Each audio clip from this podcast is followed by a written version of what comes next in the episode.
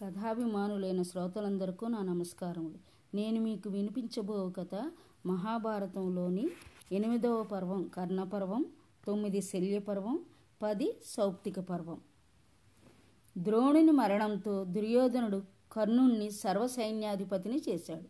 కర్ణుడి రథసారథిగా శల్యుణ్ణి ఎంపిక చేసుకున్నాడు. మద్ర దేశాధిపతి శల్యుడు ధర్మరాజుకు కూడా యుద్ధంలో మాట సాయం చేస్తానని మాటిచ్చి ఉన్నాడు. అందుకే కర్ణునికి సారథ్యం వహిస్తూనే కఠినమైన నిందావాక్యాలతో శత్రువీరుల పొగడ్తలతో అతన్ని నిర్వీర్యుణ్ణి చేయడానికి పూనుకున్నాడు. అందుకే మన వైపు ఉండి కూడా శత్రువులకు సాయం చేసేవారిని చూసి ఇప్పటికీ శల్య సారథ్యం అనే మాట ఉపయోగిస్తున్నాం. కర్ణుడు యుద్ధరంగంలో భయంకరంగా విజృంభించాడు. కౌరవ సైన్యాతిని విజృంభణతో ప్రేరేపితులై రెట్టించిన ఉత్సాహంతో యుద్ధం చేయసాగారు. మరోపక్క పాండవుల్లో పట్టుదల ఏమాత్రం తగ్గలేదు. భీముడు మొదటి రోజు నుండి కౌరవులను వరుసబెట్టి యమపురికి పంపిస్తూనే ఉన్నాడు. అశ్వత్థామ తండ్రిని కోల్పోయినప్పటి నుండి ప్రతీకారేచ్ఛతో రగిలిపోతూనే ఉన్నాడు. పాండవులు కూడా అభిమన్యుణ్ణి ఘటోత్కజుణ్ణి కోల్పోయి కుపితులే ఉన్నారు. ఈ నేపథ్యంలోనే భూమిని భీమునికి దుశ్శాసనుడు ఎదురయ్యాడు రణరంగంలో. ఒక్కసారి భీమునికి ద్రౌపదికి నిండు సభలో జరిగిన పరాభవం గుర్తుకొచ్చింది. తన ప్రతిజ్ఞ అతనెన్నడూ మరిచిపోలేదు. దుశ్శాసనతో మొదట గదాయుద్ధం చేసి ఓడించి ఆపై పారిపోతున్న దుశ్శాసును పట్టి నేల మీద పడేసి తన వాడిగోళ్ళతో ఆయన గుండెను భయంకరంగా చీల్చాడు. దోశలతో నెత్తురు తాగి అంతటితో ఆగక వాని పేగులు హారాల్లా మెడలో వేసుకుని భీకరంగా గర్జించాడు. అది చూసిన శత్రువులు గుండెలు అవిసిపోయాయి సైనికులు చాలామంది చూస్తూనే పారిపోయారు. యుద్ధరంగంలో కర్ణార్జునులు ఎదురయ్యారు.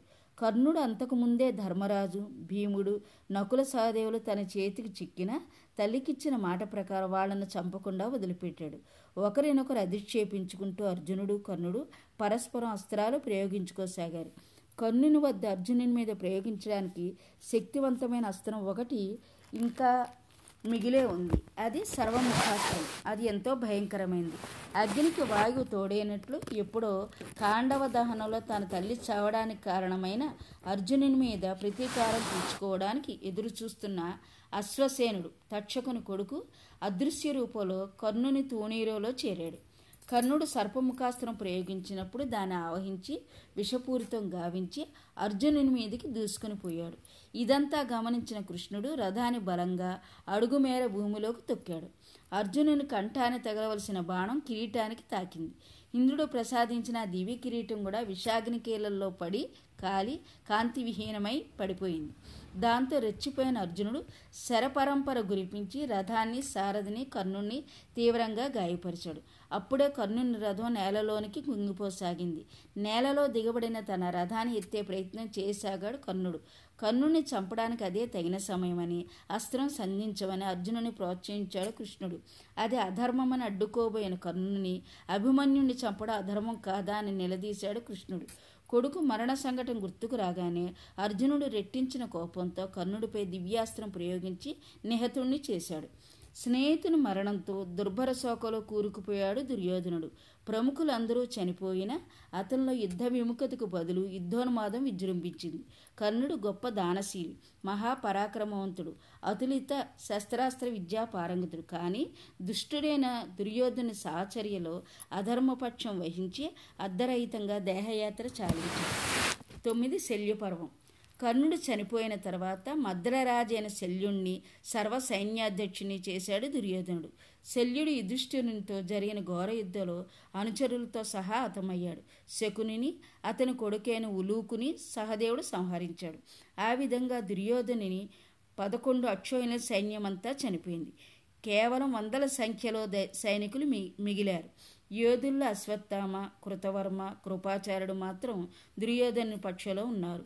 ఈ పరిస్థితినంతా చూసిన దుర్యోధనుడు క్షతగాత్రుడే యుద్ధభూమిని వదిలి ఒక సరోవరంలో దాక్కున్నాడు. అతని జలస్తంభన విద్య వచ్చు. అందులోనే అడుగున హాయిగా విశ్రాంతి తీసుకుంటున్నాడు. ఆ విషయం బిల్లుల వలన యుధిష్ఠునికి తెలిసింది. అతడు తమ్ముళ్ళను కృష్ణుణ్ణి వెంటబెట్టుకుని ఆ మడుగు వద్దకు వెళ్ళాడు. దుర్యోధనుని బయటకొచ్చి యుద్ధం చేయమని ఆహ్వానించాడు. మాలో ఏవో ఒక్కరిని సంహరించినా ఓటమిని అంగీకరిస్తామన్నాడు. దుర్యోధనుడు తనకు గదాయుద్ధం అంటే ఇష్టమని భీమునితో పోరాడుతానని ప్రకటించి సరోవరం నుండి వెలుపలికి వచ్చాడు. భీమ దుర్యోధన అతి భీకరంగా తలపడ్డారు. ఆ యుద్ధంలో భీముడు అంతకు మునుపు చేసిన ప్రతిజ్ఞ ప్రకారం తన బలమైన గదతో దుర్యోధను తొడలు నుజ్జునుజ్జు చేశాడు. శ్రీకృష్ణుడు హస్తినాపురానికి వెళ్ళి ఘోర యుద్ధంతో కొడుకుల మరణం అత్యంత విషాదంలో మునిగి ఉన్న గాంధారి ధృతరాష్ట్రులను ఓదార్చాడు. అదే సమయంలో అశ్వత్థామ దుర్యోధను దుస్థితి చింతిస్తూ అతని సాంత్వనపరిచే ప్రయత్నం చేశాడు. దుర్యోధనుడు ఆ స్థితిలోనూ అశ్వత్థామను సైన్యాధ్యక్షుని చేసి పాండవులను చంపి తనకు చిత్తశాంతిని కలిగించమన్నాడు. పది సౌప్తిక పర్వం. అశ్వత్థామ మిగతా ఇద్దరు యోధులతో సంప్రదించి పాండవులను కపటంతో చంపాలని యోచన చేశాడు. కృపాచార్యుడు యుద్ధనీతిని తెలిపి వారింపజూశాడు. కానీ ప్రతీకార జ్వాలతో రగిలిపోతున్న అశ్వత్థామ తన ప్రయత్నాన్ని సమర్థించుకున్నాడు. సైన్యాధ్యక్షుని మాట కాదనలేక కృపాచార్యుడు అతన్ని అనుసరించాడు. రాత్రిపూట అందరూ నిద్రిస్తున్న సమయంలో పాండవ శిబిరం చేరుకున్నాడు. బయట కృతవర్మ కృపాచార్యులు కాపలా కాస్తుండగా అశ్వత్థామ లోపలికి వెళ్ళబోయాడు. కానీ ద్వారం వద్ద ఒక మహాకాయుడు అనేక హస్తాలతో మండుతున్న అగ్నిజ్వాలలా కాపలా కాస్తూ కాస్తూ అశ్వత్థాములు లోనికి వెళ్ళకుండా అడ్డుకున్నాడు. అతనితో పోరాడలేక మహాదేవుడని గుర్తించి ఆత్మత్యాగం చేసుకోబోయాడు. శివుడు అతను వారించి ఖడ్గానిచ్చాడు. ఆ ఖడ్గంతో శిబిరంలోకి ప్రవేశించి నిద్రిస్తున్న దృష్టజిమ్ముణ్ణి పాండవుల కొడుకులను ఐదుగుని హతమార్చాడు. అంతటితో ఆగక శిబిరంలోని గుర్రాలను ఏనుగులను వేలాది మంది సైనికులను కత్తికి ఎరగావించాడు. నిద్రమత్తులో బయటపడి పారిపోజూచిన వాళ్ళని పట్టి హతమార్చాడు.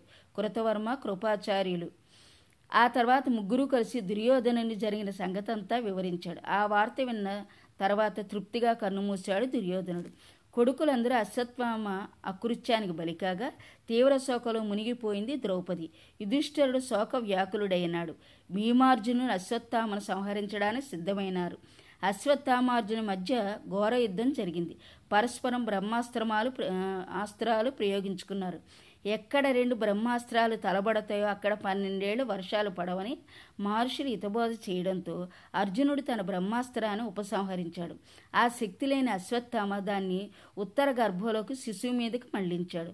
తన తల మీదున్న విలువైన మణిని పాండవులకు ఇచ్చాడు నిర్లిప్తమైన మనసుతో అక్కడి నుండి అడవుల్లోకి వెళ్ళిపోయాడు. నా కథ శాంత విన్నందుకు మీకు నా ధన్యవాదాలు. రేపు మనం మిగిలిన పర్వాల గురించి తెలుసుకుందాం.